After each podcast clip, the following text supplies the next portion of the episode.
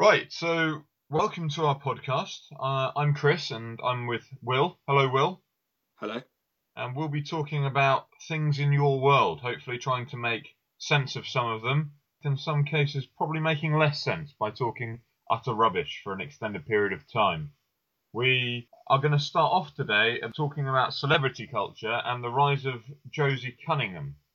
She was made famous by getting a boob job on the National Health Service.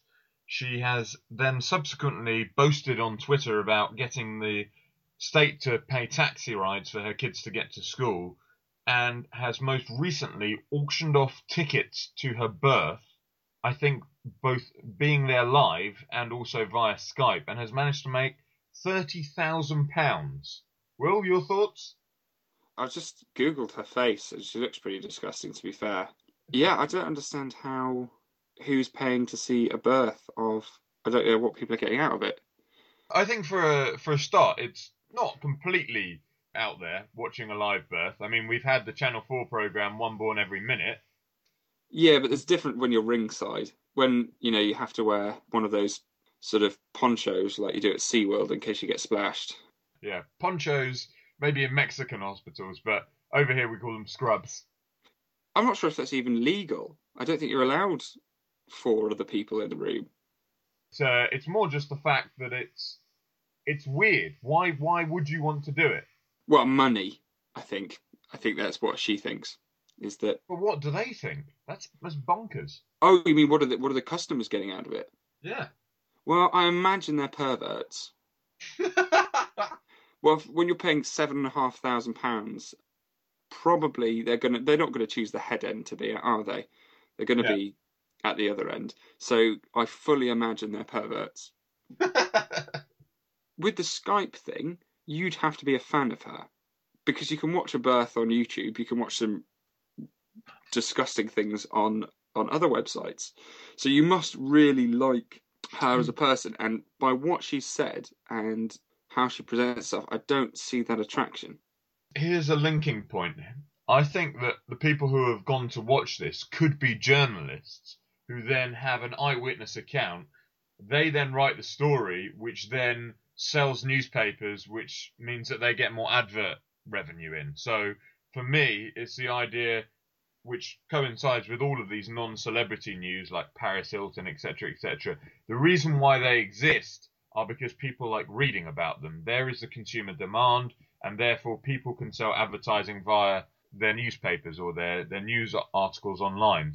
But what's their story in text going to be? Uh, yeah, she's opened her legs, she is dilated, and the head of a child is coming out of her vagina. Now the shoulders are coming out of the vagina. Now all of it's come out of the vagina. There's blood everywhere. It's what you knew it was going to be. It's a human. You know, it's not going to have like a big twist. Yeah, it's not going to be like Prometheus. Yeah, I mean that film was awful. I think the idea of celebrity is the fact that these people exhibit slightly abnormal traits, whether they be abnormal in, you know, excelling in their sport or abnormal in the fact that they're socially repugnant. News companies take advantage of that fascination and make money off selling the stories. I've also just read something that she said. In 2014, Josie hit headlines again when she announced she was aborting her unborn baby for the chance to appear on Big Brother. Oh yes, yes, that too. Yeah, yeah. That that you can't really come back from. Yeah, that's that's pretty bad. I mean, she's kind of like the working class Katie Hopkins, isn't she? Really? Or just Katie Hopkins. Uh, she's a loose woman. Well, she will be after she gives birth. She's one of these people who's a social commentator on other people's lives, and you know, she's one of these people who is very kind of high and mighty, self-righteous. Uh, and the other day, she got caught dogging, I think, which was quite ironic. I've literally googled Katie Hopkins dogging, and there isn't anything that says she got caught dogging. Maybe she had sex in a public lay-by or field or something. Allegedly. No, there's a picture. There's a picture of her. I've got it up on my bedroom wall. I blew it up. It's very pixelated. Yeah, she's um yeah, she was on The Apprentice. And then I don't know what she she does she just gets really angry now and says things on this morning. Who watches that? I would imagine probably the demographic would be people who stay at home uh, during the day but get up early. So perhaps people are taking their kids to school, the elderly, those kind of people. But the thing is about The the elderly, yeah. The elderly. people who need to get up very early in the morning for a wee. But the the thing is that with Katie Hopkins, the famous quote was, "I really think that people who name their children after countries are socially deplorable." And then Holly Willoughby pointed out that her daughter was called India. that is quite good. If, if Holly Willoughby has uh, burned you, you need to kind of uh, rethink your life a little bit. yeah, yeah, it's, it's quite funny. But don't know whether the rise of celebrity culture is directly correlated with the fall of, of religion. I think it's more to do with the fact that you know we've we've got to fill newspapers and websites with something, and so you fill it with tosh. A newspaper has to be full of something, and the website's got to be full of something different from the newspaper, and so you've got to fill it with boring stories. Like I've I I read the Daily Mail online as you know time killer, and there are stories where they've managed to knock out. It's quite impressive. Five hundred words about Jude Law buying some new shoes. I was like, that's not a story. There was there was another one which I thought was the best article for the Mail Online, which was someone from Towie managed to avoid a big puddle. yeah, no, no, I, I heard that one. Yeah, the big puddle one. That isn't news. Something that uh, came out today is the fact that the popular um, iPhone and Android game Candy Crush is losing money. They're going out of business. Um, now, I didn't realise quite how much money they made. So, in the last quarter, which is a business term for three months, uh, they made six hundred and forty-one million dollars. Yeah, there's there's a four letter word beginning with F and ending in uck that describes quite how I feel about that. That is that's mental, isn't it? Some people are spending hundreds of pounds on little. Well, I guess it's just I've never played Candy Crush, but I played the other ones. But basically, they say you can buy seventy-nine pounds worth of crystals, sort of to keep you going, so you get new lives or you get better stuff. And but who who which mental person is doing that? Because I don't. I think that's the thing about the fact that it's in-app purchases. Because you're doing it on your phone, it doesn't feel like you're losing any money. Yeah. But if you if you went into a shop and you parted with four twenty pound notes and someone gave you codes for magic crystals, you'd be treated like you had a mental disorder. I just don't understand the the people that that that are buying it. Like, well, how much are they earning? I don't I don't have seventy nine pounds to throw away on a on a thing, and I'm doing okay. don't, don't want to boast or anything. Probably cap it at about thirty quid for you. But like, who who is who's thinking this is a good way to spend my money? And apparently, it's a lot of people. Yeah, yeah. Well, I mean, you don't get two billion with you know one guy. It's not like Bill Gates has just gone mental on it. And then there's other apps. So Snapchat, uh, they've well, they famously turned down being purchased for a billion dollars, which I think is the most, the single most stupid business decision uh, anyone has ever made. That's effectively something that, yeah, it might continue, but the novelty wears off. Yeah, the first sort of 30 photos I've seen of my friends going to the toilet or their testicles, hilarious. Yeah. After a couple of months, it gets a bit tiring. People get tired of taking those photos, and then I, I but then again, I still check Snapchat. Yeah, you do. Yeah. Well, that that's that's more as a medical professional, just to check for lumps. Is yeah, just sending snapshots. Is this normal? that's that's the uh, downside of of being a biologist. That actually might be, in some ways, a good thing the NHS could go on. Yeah, I think Snapchat for the NHS would be brilliant. Just a picture that deletes itself. You can just say, "Is this normal?" Yeah. They can write back, "No." They've got ten seconds to view it. Ten seconds to give you a diagnosis. Have you ever used NHS Direct? Yeah, I have. It's awful. Utterly pointless. Everything ends in call nine nine nine. Even if you've rung it by mistake just to order a pizza. Well, yeah, it's it. Should you stuff crust? It- Yeah, you'll want the ambulance. I've never called an ambulance. I I have I had I um there was one guy who we went I think we were about sixteen and this guy had drunk a bottle of port and a bottle of vodka and we didn't know what to do with him because just bodily fluids were coming out everywhere so we put him in a shower cubicle and just turned it on we didn't even bother taking his jumper off oh and I I also um I also rang one the other day when my grandma fell down the stairs in inverted commas no no she did fall down the stairs and yeah, those are the only two times I've called an ambulance. I called the police. Have you? Why did you call the police? Uh, well, I got robbed. Uh, well, actually, they're really arsey. Um, the woman on the phone, and I'll, I went upstairs into my house, and loads of things were missing. And my first thought was, did I lend all of these things to someone? And I thought, no. So I rang up the police and I said, uh, I think I've been robbed. Yeah and that wasn't I, I introduced myself. Uh, I, it wasn't just I think I've been robbed, but I rang up police. Um, I said I think I've been robbed, and they're like, "What do you mean?" I was like, "Well, well, I, th- I think I've been robbed." And they're like, "How do you mean you think you've been robbed?" I was like, "Well, things that I own uh, are no longer where I left them." Yeah, correct answer in that position. And I think that someone I don't know might have taken them. And then there's this huge sigh of just, okay. And she goes, You mean you think you've been burgled? as if she couldn't let the incorrect terminology go. She just couldn't let it go.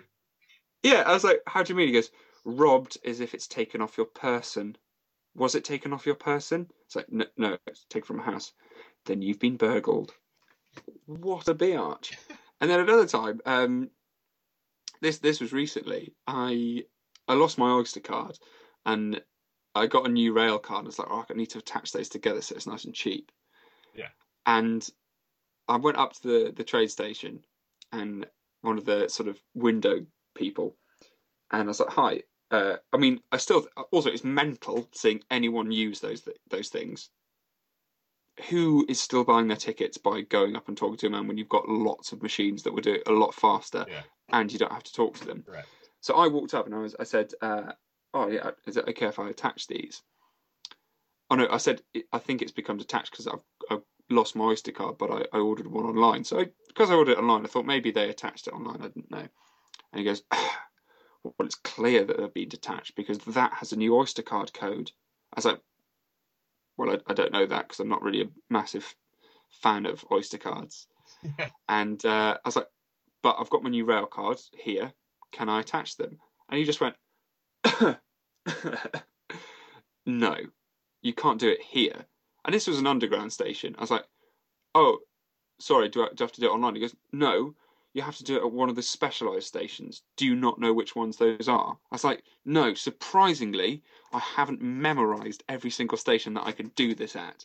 You fucking idiot. Yeah. And this is why you're losing your fucking job. Yeah. But you said that in your head. Yeah, I went thank you and walked off. But I, I can kind of understand why government officials do it because governments are notoriously inefficient at things. But I went to to hire a van moving house the other day, and I went up to the guy who I'd reserved the the right van for, you know, probably about two weeks prior to, and I said to him, "Have you got the long wheelbase that I've reserved?" And he said, "I've got that one over there." And I said, "Okay." Is that the long wheelbase? And he said, why don't you go and have a check? What do you mean, why don't I go and have a check? I'm asking you a question. It's either the long wheelbase or, or not. What do you mean, why? Do... Here's a tape measure. Go and have a look. Have a look online. See how long the wheelbase. I mean, what's an answer? And I, then I went and say, okay, well, is it that one or not? And he said, yes, it is. It's quite clearly a long wheelbase and was really arsy throughout me signing all of my registration. You know, you have your address on the driving license. Obviously, I just moved. So he said, Is this your address? And I said, Well, I'm moving. So this is the address of the house that I've just sold. I'm moving today. And he said, So is this your address or not? And I just said, I don't know. Is it? Because at 12 o'clock today, technically, I live in another house. It's now 8 o'clock. So what do you want me to say? You use your intelligence. I'm I'm not the DVLA. I don't decide. I had um, so, so I got went to get my, my car fixed, and um, the guy came out and he's like, "We good news is diagnostics, everything's clear." I was like, "Oh, awesome! That's yeah, that's, that's really positive." Because I thought like, my my car was going to be dead. I was going to have to pay a lot of money. And he goes, "Bad news. Um, clutch is gone. Uh, slave cylinder's gone." And then lists all these things, most of which could actually not be part of a car. I wouldn't know know a difference. And he's like, "Yeah, it's going to be in the region of one and a half thousand pounds." Why did you tell me about the diagnostics being clear? Why? There's no need. There's no need. But yeah, so good, good news, your diagnostics are all fine. Bad news, you've got to spend one thousand five hundred pounds. But the fact that he listed it as well, it was like, yeah, this is wrong, this is wrong. So at the beginning, when you're thinking, oh, the clutch is wrong, okay, well, you know, I can see why he said good news, diagnostics are okay because there's only one. As soon as he's listed eighteen things, we're suddenly saying, well, why didn't you just say there's only bad news? because I went to I went to the the official garage of of the make of my car purely because if I went to a dodgy dealer at this point I this is probably slightly more important I was wearing mustard coloured chinos a blue and white striped boating jacket and a tie and I felt if I went to a backstreet garage he's going to make up a lot of things and it's going to be a lot more expensive so I'd rather take the risk and pay probably the premium price to go to an actual manufacturer Yeah. uh, but know that it's going to get done correctly, even if I'm going to get a little bit ripped off Yeah, Well, that's fair enough. because I don't know anything about cars. Yeah. I mean, the question is why you were wearing that in the first place, but we'll just let that slide. In that in that situation that you described, you did the correct thing. However, you put yourself in that situation entirely for, for your own fault. Well, it was a good thing. I was going to wear the matching uh, striped trousers, so I did sort of get off a little bit there. Yeah, you did. You did. You got off lightly. what? So you would have just worn a, a blue boating pinstripe with pinstripe. Yeah, yeah. You. They would have charged you three grand. So let's move on to uh, Australian immigration. This was a topic that I thought was quite interesting. Effectively, what Australia do is they've got a really tough policy on immigration. You need to get a visa to get in the country, and they're, they're quite stringent on it. If not, if you try enter illegally, they ship you off to either one of the Pacific Islands or Papua New Guinea. Now, there were about 150 Tamil refugees from India who suffer quite a lot of persecution uh, as they're a minority group over there. They went they went all the way across the Indian Ocean, and uh, effectively the Australian government put them over to Nauru and gave them over there to process and see if they're eligible for a visa. And there's been uproar in that people are saying Australia's too tough on immigration. What do you think? Well, I don't know. I think I think we're all a bit selfish on on immigration.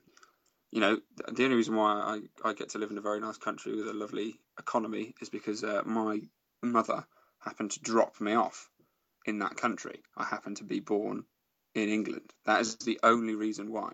And so, if I see that I've been born in a country, say, with a really poor economy, then uh, you know I'd be thinking, well, why why can't I live there?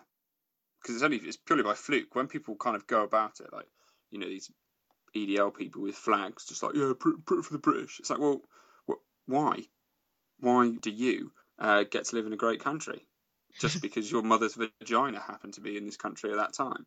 Yeah, and that's so often the way with people being born in places. It's the location of the mother's vagina that really dictates overall where it's likely to be. Ninety percent of the time, there's a good ten percent when it's not. 90 unless the unless the vagina is airborne. Uh, and that's where you've really got trouble. But yes 90% of the time i'll agree that's a good number. I mean for me is it's the thing where obviously these guys are facing persecution which is is not great. Uh, i think that the international community has more of a a kind of a, a need to address the issues domestically rather than these people having to face thousand mile journeys where they're likely to die across vast seas I think that people moving to different countries is, is not the solution. You know, moving to a nice country, I, I just don't see why we can't make people living in their own countries a nice kind of idea for them to them to want to do. Because I know that from my point of view, I wouldn't want to have to move if there was trouble in my country. But if there was enough trouble, I probably would have to. So I think that we should address why they're moving rather than looking at the fact that they are moving. And yeah, well, there's there's a whole thing in France where they're, they're shutting down. They call it Jungle Two. It's like a big uh, sort of shantytown near Calais, um, where a lot of immigrants who are going. I don't understand. France is an all right country. Why don't the immigrants stay in France?